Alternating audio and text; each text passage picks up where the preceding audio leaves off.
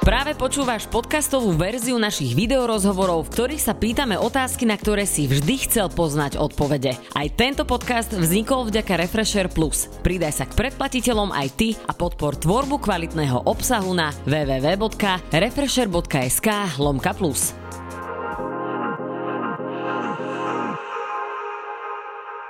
Kamaráti a kamarátky, teším sa, že sa opäť môžeme stretnúť v našej Refresher obývačke, do ktorej sme si aj dnes pozvali ďalšieho skvelého hostia. Je ním autor jedného z najčítanejších cestovateľských blogov na Slovensku. Napísal knihu o tom, aké je to byť a nebyť influencer a pre mňa je to asi najotvorenejší a najúprimnejší slovenský cestovateľ Milan Bardún, a.k.a. Milan bez mapy. Najotvorenejšie znie zvláštne, ale ďakujem za pozvanie. No si otvorený ako kniha, ktorú si vlastne aj napísal. Áno, ktorú som napísal, ktorú si môžu ľudia prečítať. Áno, e, môžu si ju prečítať a teda e, musím povedať ešte hneď e, predtým, ako začnú čítať túto knihu, na 53. strane je fotka obrovského pavúka. Ja keď som čítala tú knihu, tak čítam, čítam, príjemné, príjemné, príjemné a zrazu som pretočila stranu a odhodila som knihu. A frajer teraz pozera na mňa, že čo robíš? A ja že, prepáč, ale bol tam fakt obrovský pavúk, takže na to si treba zvyknúť. Uh, my sme sa naposledy rozprávali na, neviem teraz, že či na tom mojom live streame na Instagrame, Áno, kam som tvoj, si chcela tvoj. pripojiť Adelu Vinceovú, ale úplne som si pomýlila dátum a nakoniec A skončil som tam ja na miesto Adely. A ľudia prišli pre Adelu a dostali Milana bez mapy. Boli absolútne nadšení, lebo to vyšlo úplne perfektne, lebo my sme sa naozaj, dobre sme si pokecali a mm-hmm. mám pocit, že to tých ľudí aj bavilo. Alebo sme sa bavili teda, uh, neviem, čo bolo skôr. Myslím, či krst tvojej knihy, nie. ktorý som moderovala, alebo krst bol, krst bol v oktobri minulého roku. Adelu si mala niekedy teraz na začiatku roka. No na konci. Ináč, ty máš strašne dobrú pamäť. Ja normálne uh, si, akorát som si hovorila pred týmto rozhovorom, že či si ty vlastne budeš pamätať, že odkiaľ je táto fotka, ktorú sme Korfu. sem dali. Ale akože prvých 30 sekúnd som rozmýšľal a potom som si všimol, že to je Korfu, lebo tam vyzerá mlado, takže viem, že to je cca 2-3 roky dozadu. Hey, lebo teraz vyzerá, že 50-ročný pán. tak ale akože som tam také šteňa ešte trošku. Je to svetlo a je to more. Vieš, a keď, slnko, sa, áno, a keď sa takto odfotíš v mori, tak podľa mňa musíš vyzerať. Ale, ale toto bolo na Korfu, no, mm-hmm. to mhm. bolo presne, presne viem, to bol oktober 2020. Boli lockdowny, nikam sa nechodilo, tak ja som išiel na Korfu, lebo oh. som potreboval vypadnúť z tých všetkých šialeností. Aký to bol pocit vypadnúť z tohto šialeného sveta? Uh, veľmi, veľmi neistý, veľmi, veľmi zvláštny, lebo som nevedel, nikto nevedel, aj tam bolo všetko pozatvárané, tu bolo všetko pozatvárané, ale potom som sa namočil na to, do, tohto, do tohto mora. A, a všetko odišlo. Povedal, že stalo to za to. No ľudia klasicky pindali, lebo mm-hmm. Však Facebook, ale na to som si nejak zvykol počase. Uh-huh. Koľko krajín si precestoval? Máš to zapísané? Predpokladám, že máš. Vieš čo, ja si to niekde píšem a aktuálne sa hýbem okolo čísla 61 alebo 62, ale tak není precestoval ako precestoval. V niektorej krajine som strávil viac času, inde menej. Dobre, ale tak tak neráta že... sa tak, že si tam prestupoval, nie, nie, nie, že si mal let, reálne si tam išiel na nejaký výlet. Ale mám tam zaratané aj Slovensko, keďže cestujeme po Slovensku a Slovensko tiež nepoznám, takže jedna z tých krajín je Slovensko. Máš pocit, že Slovensko poznáš menej ako niektoré iné krajiny? Uh, to si nemyslím. To nie. Myslím si, že Slovensko keďže som zo Slovenska, poznám celkom dobre, ale, ale môžem povedať, že niektoré krajiny mám viac precestované, bohužiaľ, ako Slovensko. Ale to Slovensko si stále nechávam také, tým, že to je tu, tým, že to mám pod nosom, tým, uh-huh. že môžem ísť kedykoľvek, tak to nejak tak klasicky stále odsúvam. Uh-huh. Poznám Bratislavčanov, ktorí v živote neboli na Bratislavskom hrade a to je presne tento prípad. Podľa uh-huh. Uh-huh. Uh, máš nejakú krajinu, na ktorú by si aj radšej zabudol, že si tam bol? Mm-mm, taká krajina, vieš čo, není, lebo ja sa snažím nejak tak otvorene pozerať na tie krajiny a brať ich tak, ako sú a nehľadať na nich nejaké veci, ktoré by sa mi možno nejak nepáčili, ale tak, taká krajina nie je. Možno nejaké krajiny, kde som sa cítil menej bezpečne a kde boli možno nejakí otravní ľudia a chceli ti predať niečo alebo si pýtali peniaze. To bola India? Mm, v Indii to práve, že paradoxne nebolo až tak hrozné, mm-hmm. ako napríklad v nejakých afrických krajinách. Keď som bol v Keni, tak tam to bolo úplne že najhoršie. Takže Kenia je taká, že moc sa tam naspäť nehrniem, ale zase keď bude príležitosť, prečo nie, ale z Kene mám takéto, takéto mm-hmm. dojmy. Mm-hmm. Lebo keď, keď si niekde na pláži a chceš relaxovať a každú minútu za tebou proste dojde niekto a začne si vymýšľať príbehy o tom, že potrebuje peniaze na štúdium a bla bla bla, tak akože nie je, nie je to príjemné. Akože možno to znie trochu povrchne, ale tí ľudia klamú. Oni veľakrát nehovoria ti pravdu, takže to si treba uvedomiť. Ja teraz rozmýšľam, že keď si niekde na dovolenke, ja neviem, že v Bulharsku alebo Rumunsku, tak väčšinou tam chodia tí predávači, ktorí ti stále vykrikujú kukuru. Tak teraz rozmýšľam, že čo by mi viac liezlo na nervy, že keby e, mi od rána do večera niekto kričal, že mi chce predať kukuricu alebo čo to je. Alebo alebo sú to ľudia, ktorí teda za mnou asi... A oni reálne aj za tebou chodia a uh, hovoria ti mm. proaktívne svoj príbeh. Hej? Áno, a ja nemám rád, keď ľudia klamú, takže toto mi, to, to mi trošku vadilo. Keď, Ako zistíš, že tí ľudia klamú? Lebo, lebo keď za tebou prídu piati, ukážu ti falošnú IC kartu a povedia, že študujú vo Francúzsku a potrebujú peniaze na letenku, tak akože už ti to dojde. nemám 11 rokov, už mm, som si mm, niečo mm. zažil. Ale zase hovorím, keď sú nejakí takí, čo niečo predávajú na tej pláži, tak to je to akože celkom znesiem. Veľakrát si mm. aj niečo kúpim, lebo zase oni reálne tie peniaze zarábajú a zarábajú ich tým, že niečo robia, nie že si Áno. vymýšľajú príbehy. Takže, ale hovorím, nie je to čierno problém a treba možno pristúpať od prípadu k prípadu, ale v Kenii to bol naozaj že extrém zo všetkých krajín, ktoré som navštívil. Čo sa týka tej bezpečnosti, ty si to trošku načal, kde si sa cítil najmenej bezpečne? Mm, vieš čo, nie, nie je krajina, kde som sa cítil najmenej bezpečne. Z hodou okolností som včera došiel zo Sicílie a zrazila ma tam motorka, skúter. A teraz rozmýšľam, že jak ťa zrazila motorka vo Vieš celý... čo, boli sme tam s mamou a boli sme na prechode a ja keď som aj na Facebook alebo so svojimi sledovateľmi zdieľal, že idem na Sicíliu, všetci do jedného mi povedali, že neprenajímaj si tam auto, dávaj si pozor na vodičov, že tam nevedia šoferovať, nepoužívajú blinkery. A proste išli sme nomaj po prechode a bolo to dva pruhy, obidva išli zľava. Prvé auto zastavilo, auto v druhom pruhu zastavilo tiež, takže prechod bol voľný, tak ja som sa vybral, ale v strede išiel nejaký premotivovaný skuterista, ktorý mal očividne vlastný pruh na stredovej čiare. Áno, áno. Nezastavil. Ak ma zbadal, tak sme do seba narazili, ale on to akože relatívne vytočil a dosť silno sme sa zrazili ramenami, čiže jeho rameno a moje rameno. Stále to trochu boli, chcel som ísť cvičiť včera večer, ale nešiel som, ale snať tam nemám nič, nič potrhané. A... Tak ste si ponadávali, alebo zakričal si na ňo aspoň? On, on z tej motorky sa... tak akože padol, akože padol že na jednu nohu, že tak sa šmykol. Ja som na ňo pozrel, rozťahol som ruky, že čo to robí. On sa nejak asi... Podľa mňa to je také, akože v každej, v každej krajine je toto akože v jazyku, je toto hej, akože Áno, a ja, že, symbol čo, pre čo, čo to robíš? robíš, hej? A on iba tak, že pardon, pardon, pardon, lebo však ja neviem po taliansky, on asi nevedel po anglicky a nemáš čas sa tam vydebatovať. Tak moja mama, že poď, poďme, odtiahla ma, ale mňa to akože nahnevalo, lebo však som bol na prechode. Akože nebol tam semafor, ale tie dve auta stáli. Na prechode a stáli auta. Takže a, a zrazí ťa na prechode skúter, tak ma to, tak ma to nasralo. Takže... A potom som si hovoril, že a tak všetci mi to vraveli. No akože na tej Sicílii, aj keď som išiel v nejakom taxiku, tak blinker nič, odbočili sme, každý išiel, ale ale toto pán. podľa mňa nefunguje ani napríklad, že v azijských krajinách, ale tam som sa nestretla s tým, že by sa stala nejaká kolízia e, v doprave. Takže t- no. títo majú lepšie vychytané, ale sranda, že precestuješ že celý svet pomaly a e, prídeš na Sicíliu a tam ťa zrazí týpek na skutri. Áno, áno. Napríklad takto aj s covidom. Precestoval som celý svet a covid som chytil v Bratislave na party, takže, takže on, tak, takéto paradoxy životné, mňa to baví. Uh, máš veľmi zaujímavý život a myslím si, že aj preto ľudia ťa veľmi radi sledujú na uh, Instagrame. Uh, čomu som sa chcela určite venovať je, že ty máš fantastických uh, followerov a fanúšikov. Ja keď som ti bola moderovať tu ten krst tvojej knihy, Influencer, tak ja som teda moderovala v tom knihkupectve už niekoľko krstov kníh a ty si tam priniesol takú masu ľudí. To, bolo ešte, to boli ešte tie covidové časy, kedy museli mať ľudia respirátory na sebe, eh, ale jednoducho tam bolo, že 80 ľudí tam čakalo podľa mňa v rade s tvojou knihou kúpenou, že si chcú eh, od teba chcú podpis, autogram a chcú sa s tebou odfotiť. A ja som normálne chvíľočku si hovorila, že pre Boha živého, že toto je neuveriteľné, že ty vieš dotiahnuť takúto masu ľudí, pretože, uh, pretože si pod, pre mňa si taký trošku že fenomén. Ďakujem. Áno, ja som si už toto dávnejšie uvedomil, že mne sa naozaj nejakým spôsobom za tých 10 rokov, čo to robím, podarilo naozaj vybudovať komunitu ľudí, ktorí reálne dávajú na tie moje rady, čítajú si moje články, idú po tých článkoch, navštevujú tie miesta, ktoré ja som navštívil. Veľakrát potom na Instagrame označia, že ďakujem ti za tým, ja to prezdielam.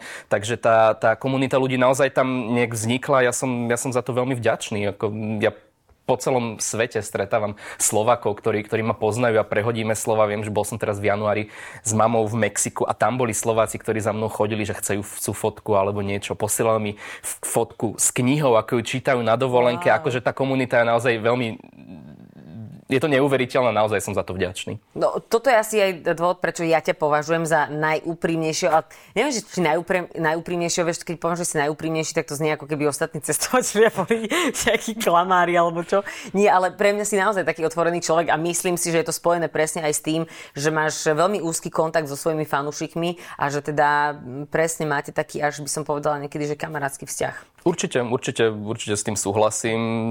Má to občas aj trošku negatívne stránky. Mal som pár negatívnych skúseností. Napríklad?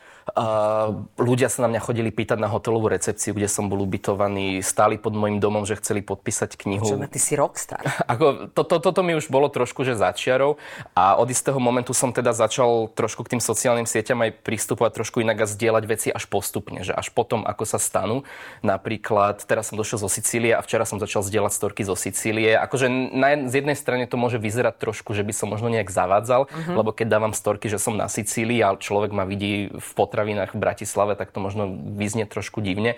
Ale ja to na rovinu vždy hovorím, že už som začal tie cesty zdieľať, že o trošku neskôr, 2-3 dní po, že, že to nie je, že v reálnom čase, že teraz túto sedím v tejto reštaurácii, lebo hovorím, mal som pár negatívnych skúseností, našťastie máličko, ale vtedy ma to tak donútilo sa trošku zamyslieť nad tým, že možno aj k tomu Instagramu treba pristupovať trošku, trošku s rozumom a uh-huh. dávať si pozor, čo človek Aj si tých ľudí konfrontoval s týmto, že toto naozaj nie je OK a vysvetlil si im to? Alebo uh, tak slušne som povedal, že sa necítim, necítim, necítim komfortne v tomto a že uh-huh. už si neželám, aby sa to opakovalo. Našťastie ľudia to pochopili. Uh-huh. Akože moji čitatelia sú veľmi inteligentní ľudia, aspoň teda dúfam a verím v to a určite to nemysleli zle, ale predsa len keď ideš domov a pod branou máš niekoho a potom začneš rozmýšľať, že ako ten človek zistil, kde si býval, lebo akože to nie je až tak ťažké zistiť, lebo uh-huh. si vieš proste vygoogliť veci.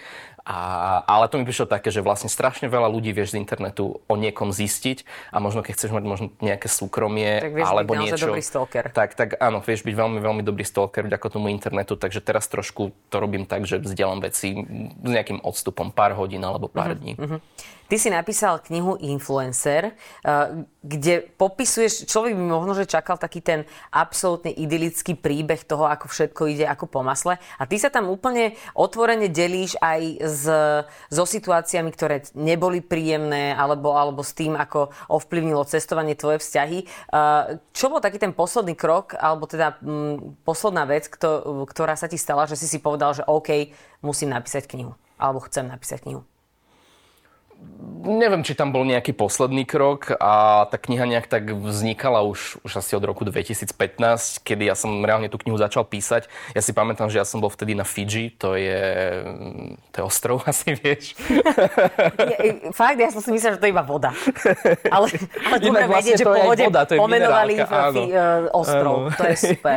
Uh, a tam som nejak začal písať tú knihu a potom som to celé zatvoril, lebo som nemal pocit, že mám o čom písať. Uh-huh. A potom cez pandémiu ma oslovilo vydavateľstvo, že či nechcem vydať knihu, tak sme sa bavili, že o čom a ja som si spomenul na ten nejaký pôvodný file, folder, ktorý som mal v počítači. Mm. Našťastie som ho nevymazal, na to sme nejak nadviazali. A vlastne tá kniha sa volá Influencer, ale každý, kto si ju prečíta, dúfam, alebo mal by, alebo môjim zámerom bolo, aby pochopil, že ten názov ma vyznie tak trošku ironicky, mm. lebo v dnešnej dobe ľudia na tých influencerov sa proste pozerajú dvoma spôsobmi. Buď si povedia, že to sú nejakí trapkovia, ktorí sa proste fotia na pláži, hashtag spolupráca. A dostávam veci zadarmo, jasné. A dostávajú veci zadarmo, alebo potom ľudia na nich pozerajú jak nejaké nadbyto, e, nejaké bytosti. nadprirodzené bytosti, ktoré sú super úžasné, super dokonalé a to tiež nie je podľa mňa OK. A cieľom tej knihy bolo vlastne pochopiť, že aj ten influencer uh, dáva na internet iba to, čo tam chce dať a že málo keď tam dáva nejaké negatívne informácie. Ja napríklad nesledujem influencerov, ktorí zdieľajú nejaké negatívne informácie, lebo pre mňa ten Instagram je miesto, kam si chodím odpočinúť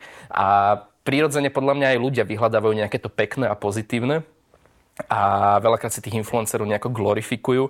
A ja som chcel tým ľuďom skrz tú knihu vlastne nejak takého chrobaka dať do hlavy, že nech začnú rozmýšľať nad tým, čo sa s tým influencerom deje, keď odloží ten mobil, keď práve neťuka do mobilu, keď nepíše článok, že čo je, čo je všetko za tým. Lebo to, čo ty vidíš na mojom Instagrame, na mojom blogu, je vlastne špička ľadovca a za tým sú hodiny práce sedenia za počítačom. A to sedenie za počítačom ja jednak nezdielam, lebo veľa ľudí sedí za počítačom, mne je to zaujímavé.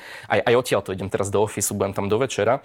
A vlastne chcem som tým ukázať, že čo, čo je v podstate za tým, nejaké také uh-huh. zákulisie. Také... Ty si to zákulisie ukázal podľa mňa celkom dobre. E, vykreslil si v knihe, alebo teda popísal si celkom e, realisticky. Ja som mal pocit, že som tam s tebou. Niekde si tam, niekde, nepamätám si prepať, že kde, ale viem, že si bol u nejakej rodiny.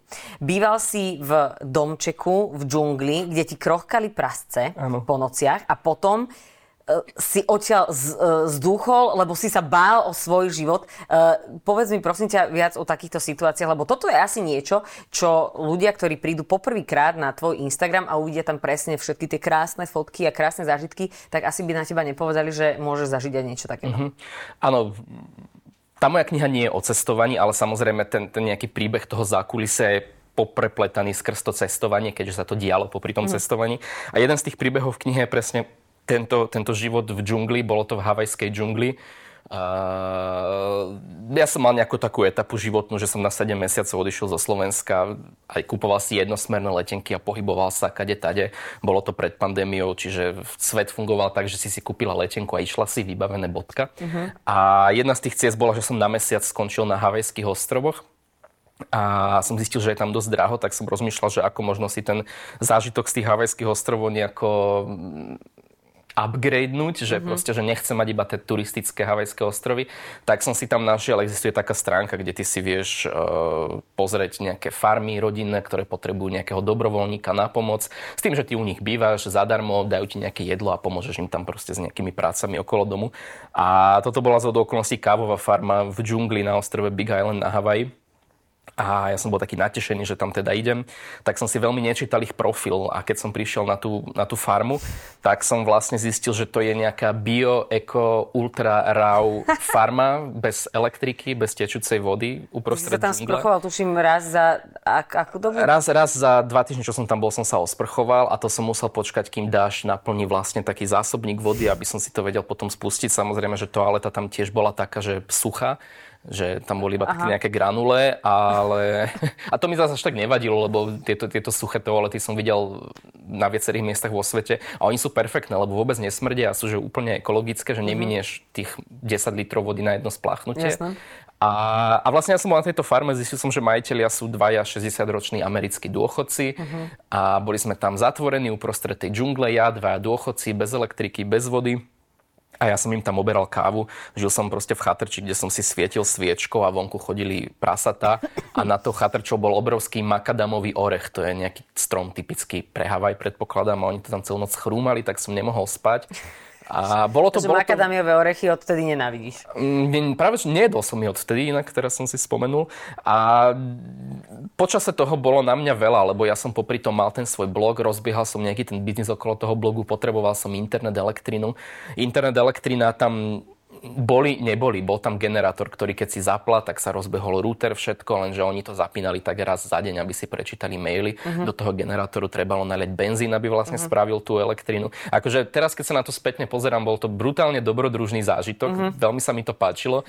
Ale skrz to, čo bol cieľom tejto 7-mesačnej cesty, to moc nenaplňalo tie moje uh-huh. očakávania, keďže môjim cieľom bolo vlastne fungovať na sociálnych sieťach, zdieľať to cestovanie, ukazovať ľuďom nejaké dlhodobé uh-huh. cestovanie a odtiaľ mi to veľmi nešlo, keďže som tam mal problém s internetom, s elektrínou a celkovo teda, aj s nejakým komfortom. Áno, uh-huh. uh-huh. Je to asi veľký problém. E, hlavne ale si myslím, že ľudia, keď si predstavia, že chcem byť cestovateľ, veľa, veľa ľudí si to povie, že chcem byť cestovateľ, tak predpokladám, že si asi nepredstavia takú strastiplnú cestu, ako, ako si ty si napríklad prešiel na tom Havaji. Uh, ty si sa trošku dotkol tej ekológie. Ja som videla, že niekedy ti niekto písal na Instagram niečo presne s ekológiou, že, že predsa len planéta teraz je v nejakej kríze, uh, máme tu klimatické zmeny a vlastne ty cestuješ um, po celom svete. Ako si vieš toto pred svojimi fanúšikmi ty nejakým spôsobom obhajiť, alebo ako reaguješ presne na takéto otázky alebo na takéto do, domnenky? Áno, čo sa týka tejto ekológie, hlavne dnes, keď máme klimatickú krízu, tak samozrejme, že je to vec, ktorú, ktorú ľudia riešia. A ako si to obhajujem?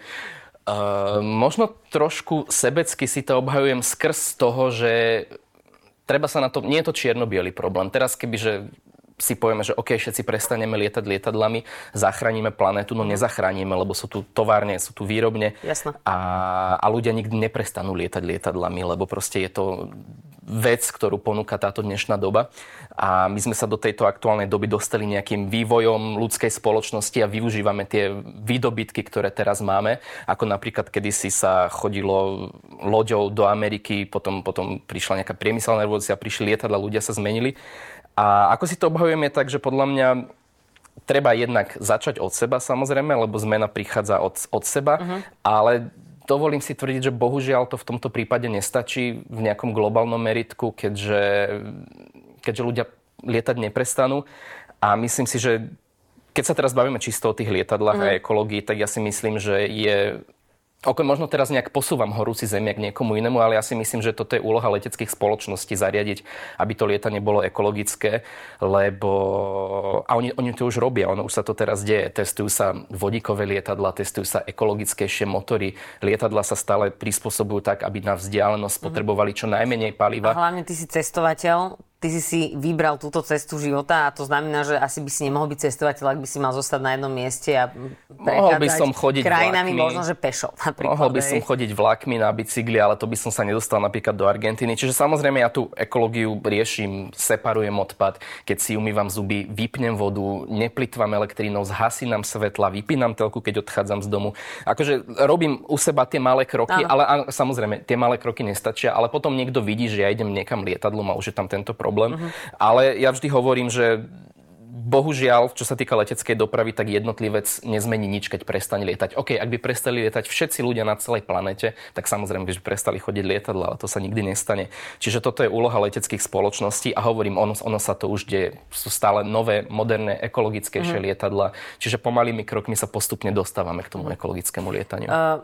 Teraz sa chcem baviť skôr o takej veci, čo sa týka cestovania, ako to vplýva na tvoje vzťahy pretože ty si musel aj upraviť dobu, na ktorú si vycestovával. Uh, ako to máš momentálne teraz? Na akú dobu uh, maximálne chodíš preč? Čo sa týka tých mojich vzťahov, tak ja som možno asi trošku neschopný v tomto nájsť nejaký dlhodobý vzťah, či už partnerský, alebo možno aj nejaký kamarátsky. Áno, keď som ti spomínal tú moju nejakú dlhú 7-mesačnú cestu, po ktorej som sa vrátil, tak sa mi tam možno potrhali nejaké také kamarátske aj, aj partnerské vzťahy, lebo uh-huh. tak logicky, keď niekoho nevidíš 7 mesiacov, tak ti tá internetová komunikácia samozrejme nestačí. Uh-huh. A ja keď som sa vrátil po tých 7 mesiacov na Slovensko, tak som bol taký pred všetkými kamošmi, že o, som tu, ideme na party, olala. Jasné. A oni všetci takí, no, že môžeme, môžeme vtedy, vtedy, vtedy, že to, že to nebolo tie kamarátstva také blízke. A vtedy som si... väčšie nadšenie. Áno, že Milan došiel po 7 mesiacoch, poďme sa ho pozrieť a jednak oni všetko vedeli, kde som bol, lebo to sledovali na sociálnych sieťach, uh-huh. čiže možno sme sa až tak nemali o čom rozprávať.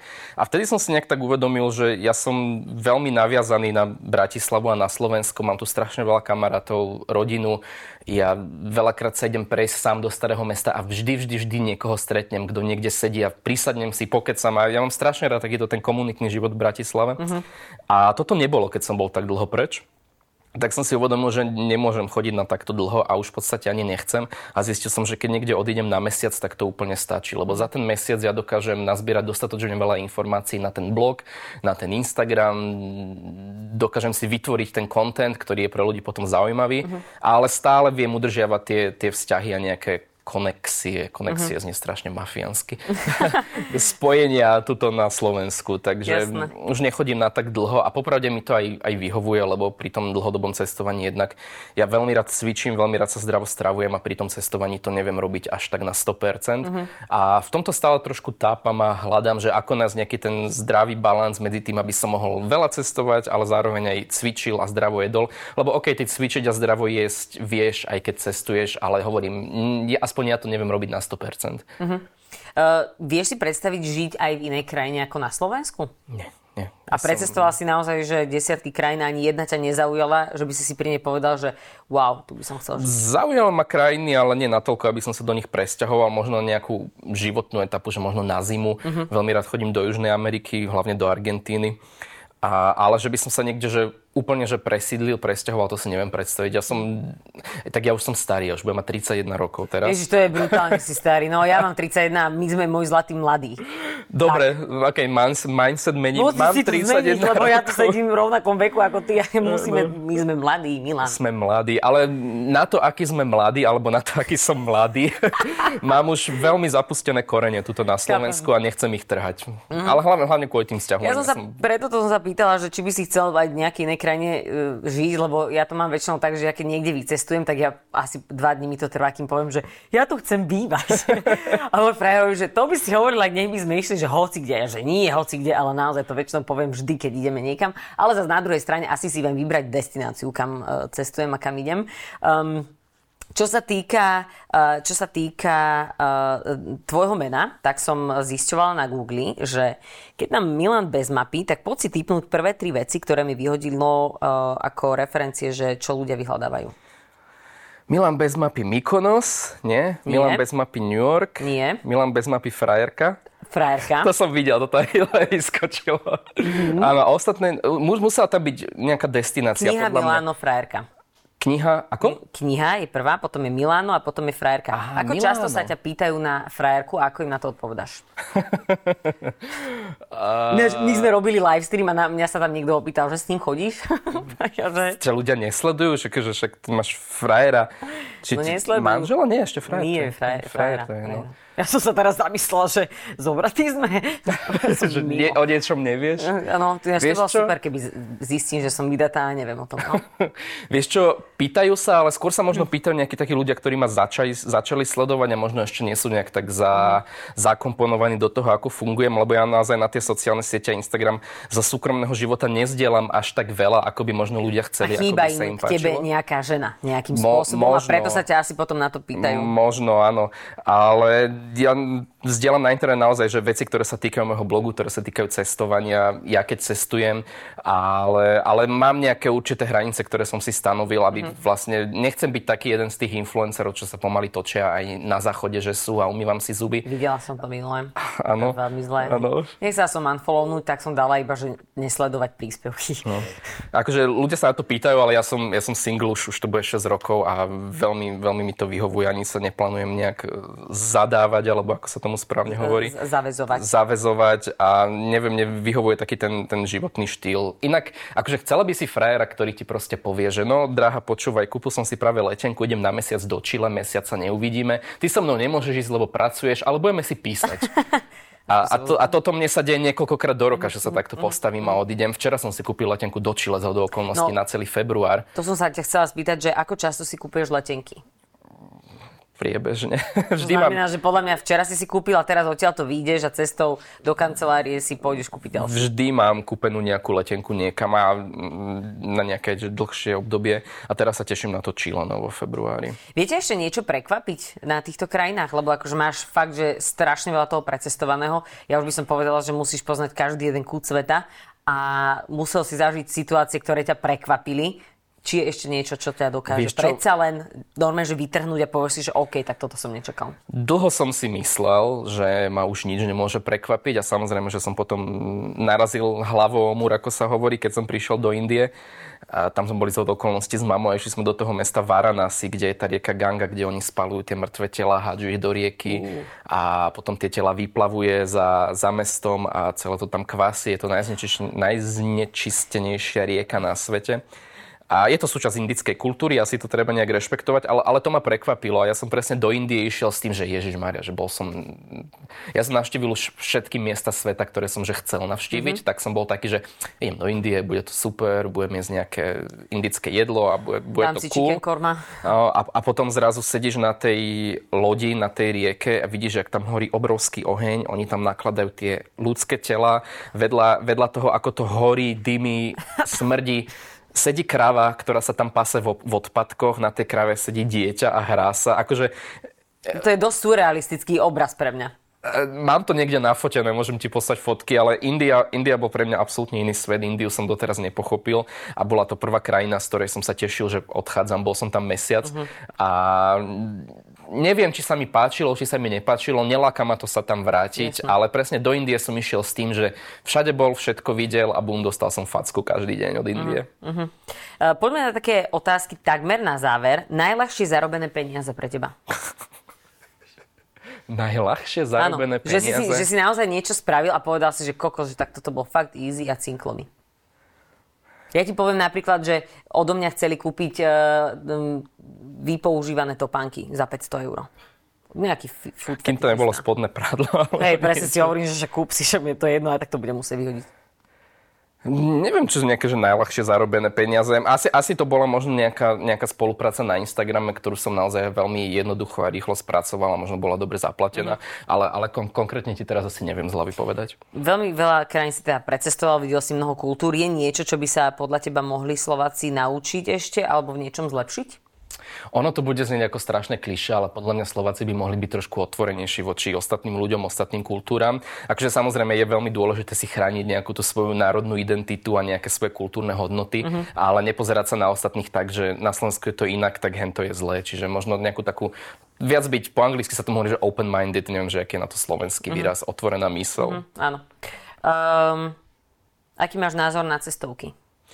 Toto je veľmi dobré, že sa pýtaš, lebo veľa ľudí si myslí, že my, travel blogeri, aspoň teda ja, že, sme, že vedieme nejakú vojnu s cestovkami a to absolútne nie je pravda, lebo podľa mňa cestovky sú úplne úžasné a sú úplne super, lebo nie každý cestuje na vlastnú pesť a nie každý možno má chuť alebo energiu si kupovať letenky, vyhľadávať ubytovanie a cestovky sú na toto ako stvorené presne pre určitú skupinu ľudí, ktorá chce iba zaplatiť, mať všetko vybavené. A bez problémov. Bez problémov, možno nehovorí po anglicky, možno je to nejaký super busy vrcholový manažer, ktorý proste má iné veci, ktoré mm-hmm. rieši a nemá čas si vyhľadávať letenky. Okay. Takže ja cestovky veľmi, veľmi uznávam pre určitú skupinu ľudí, ktorí, ktorí proste to majú takto. Tak to, cestovky sú super.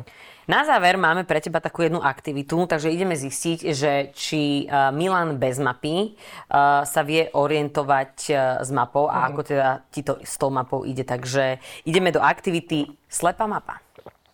Mne sa splnil ďalší sen. Uh, idem sa zahrať na pani učiteľku geografie. By the way, mne geografia naozaj že vôbec nejde. Um, takže ja som zvedavá, že či mi vieš ukázať krajiny, ktoré ti teraz poviem. Dobre, Španielsko. Je, to je tu. Ja, ja neviem, tak ja sa pýtam. Počkaj, si naozaj nevedela, hovorí, kde je Španielsko? Čo? Si nevedela, kde Španielsko? Ja by som ukazovala niekde úplne. Fakt nechceš vedieť. Fakt, fakt, fakt nie. Teraz vlastne pozerám, kde je Európa. Dobre, Kuba. Kuba je túto, toto. A však tam on má napísané tieto. To som hovoril, ale je tam CU. Ako no, okay. však to nie je Kuba, to je CU, to je dobré. Namíbia. Uh, Namíbia bude tuto. Máš pravdu. Naozaj? Yes. Počkaj, jak to môžeš vedieť, keď si nevedela, kde je Španielsko? No, počula som túto zvuška z, z tejto z režie. Dobre.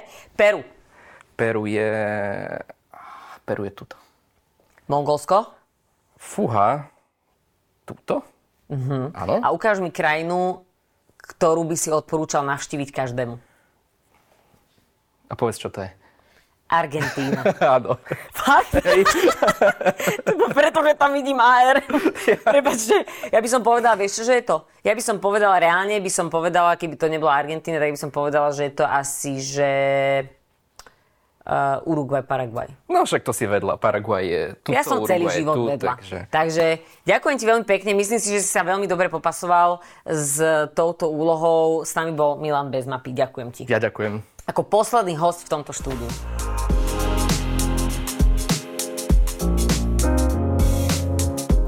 Počúval si podcastovú verziu Refresher rozhovorov. Nezabudni sa prihlásiť na odber tohto podcastu na Spotify alebo v apkách Apple a Google Podcasty. A samozrejme všetky videorozhovory nájdeš na našom YouTube kanáli Refresher.sk.